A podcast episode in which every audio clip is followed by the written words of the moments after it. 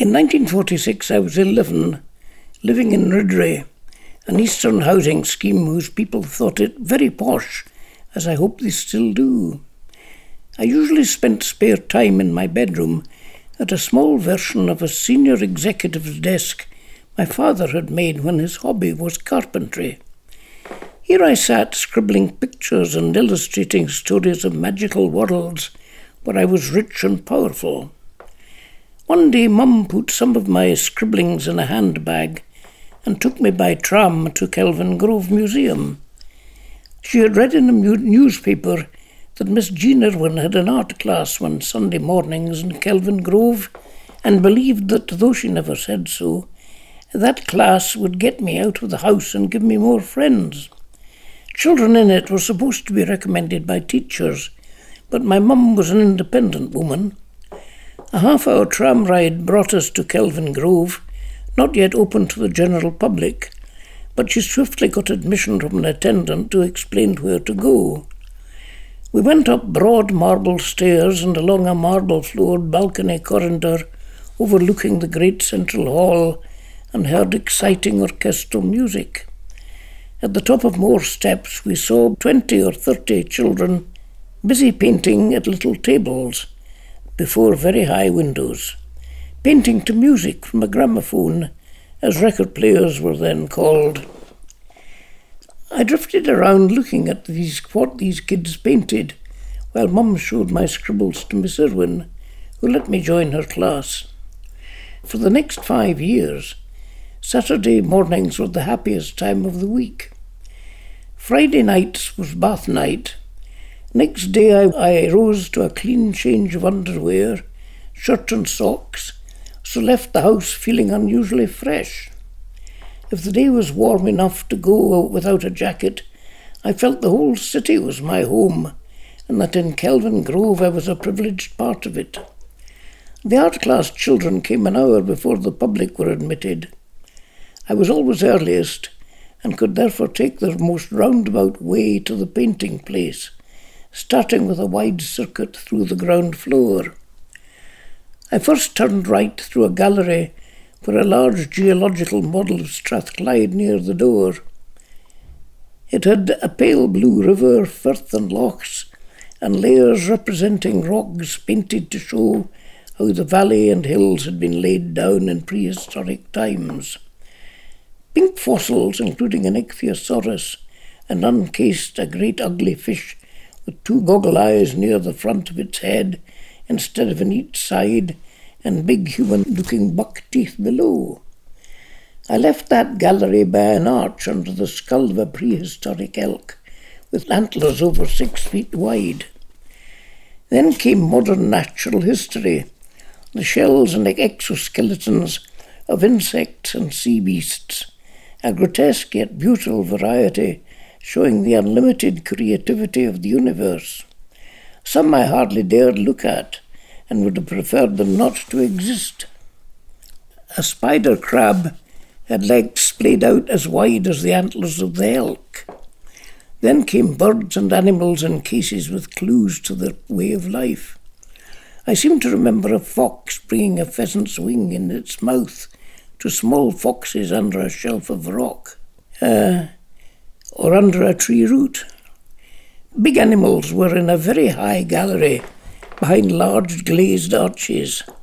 An elephant with its young, a giraffe and a gazelle had a painted background of the African veldt, an Arctic scene with walrus, seal and polar bear beside fake snow and ice floes.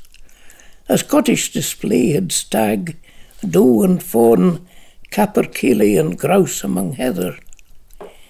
I have no space to describe my delight in the sarcophagi, ornaments, carving and models of the Egyptian gallery.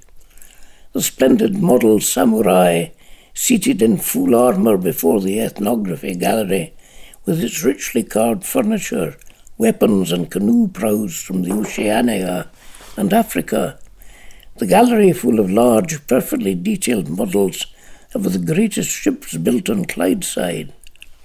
The ground floor displays assured me that the world had been, and still was, full of more wonderful things than I could imagine for myself.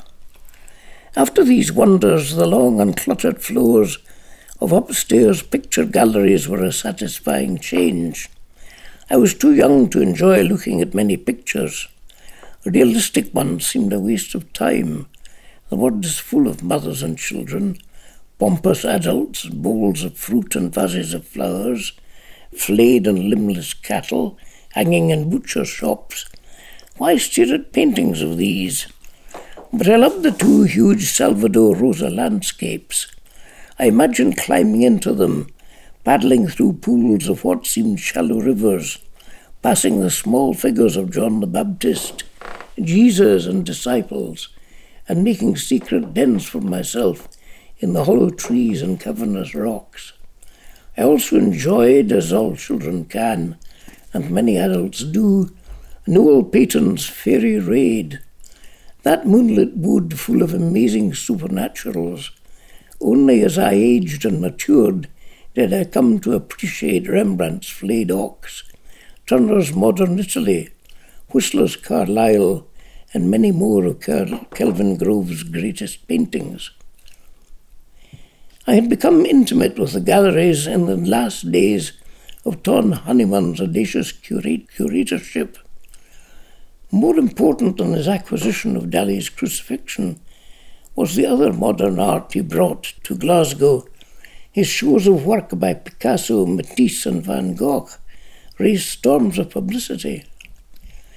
When taking my morning unofficial stroll through the upper galleries one morning, I found three were hung with all Edward Munch's greatest paintings and prints. It was a maturing experience. Before then, I had been mainly excited by views of the fantastic, erotic heavens and hells in books of pictures by Blake, Aubrey Beardsley and Bosch. I wanted to make my life exciting by painting catastrophic biblical events in modern Glasgow settings. The deluge, for instance, flooding Kelvingrove Park up to the level of Park Circus. Munch had painted hell in the rooms and streets of Oslo, a city not unlike Glasgow, and he was a realist. His white suburban villa with scarlet Virginia creeper, shown at night by street lighting, was creepy and sinister, but not fantastic. Munch, like adolescent me, was obsessed with loneliness, sex and death. His people look lonely. All his women are victims or vampires. He showed me great art can be made out of common people and things viewed through personal emotion. Oh, sorry, I should have been drinking. My mouth's very dry. Thank you.